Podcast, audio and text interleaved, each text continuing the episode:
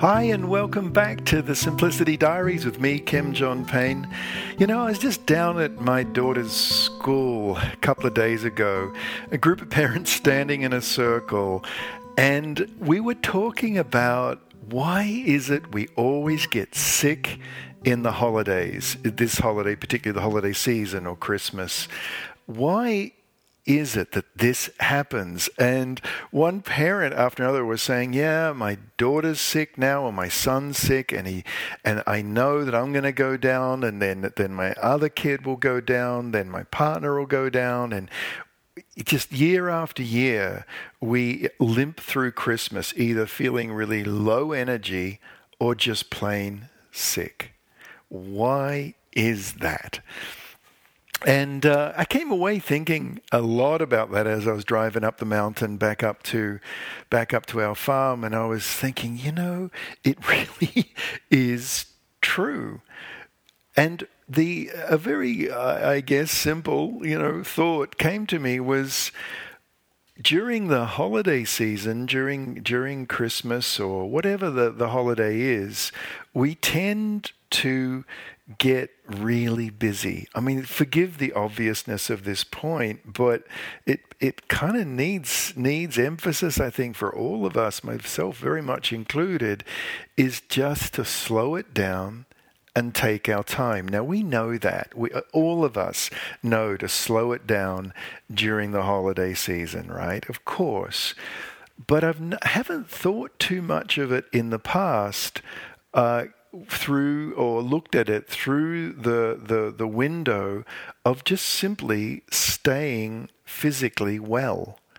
When we get busy, our forces, our chi, or our etheric, our vitality, whatever word we use, starts to become drained down. You know, you just one just starts to feel um, out of that. On one hand, it's it's frenetic, and on the uh, and then after the frenetic energy and getting everything done and getting gifts done and and food cooked and all this stuff, and we're rushing around in those days before Christmas, even a week or two before any holiday season everything starts ramping up. Kids plays, every the school's trying to get all these plays in, and they're cute and they're great, but everyone's trying to pack them in. Sports events, you know, end of season stuff, beginning of season, but usually like there's a rush. We've got to get all these games in, so kids are are out late into the evening, and the schools are the same. We've got to we're, we've got to round up, wrap up all this work that we're doing. We've got to wrap up uh, some of these classes. Lots of homework start in, and it just starts pounding, and the and the water levels start rising.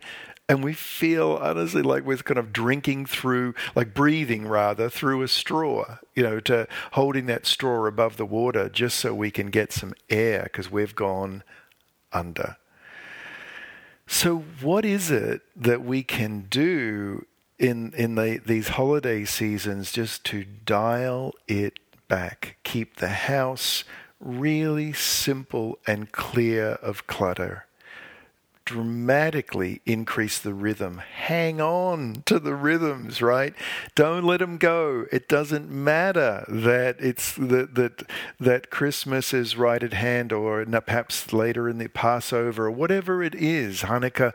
It doesn't matter we still get to bed at a reasonable hour. We're still going to eat our food. It's not that it's a it's a feast uh, for some festival and we're going to have it therefore at three o'clock. Meanwhile, the kids normally have lunch at twelve thirty, and the, and you've got a major low blood sugar scene on your hands.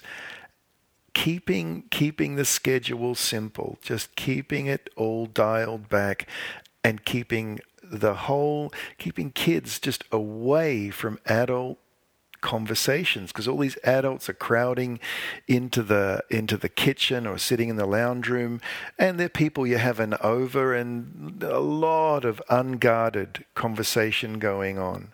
Not good for kids. But mostly in this little brief podcast today what I really wanted to emphasize is is that keeping it balanced what it the outcome is that we stay healthy because we don't become depleted. And just feeling on top of your game and feeling okay and going into Hanukkah or um, whatever the festival, Diwali, whatever, whatever festivals it is that, that we celebrate, going into them with a feeling of, you know what, I've got the shape of this. I am just not going to go crazy. Well, we tell ourselves that year after year. But this conversation with these mums and dads standing in a circle about why is it we always get sick? Well, bottom line is our bodies give way, our immunity gives way.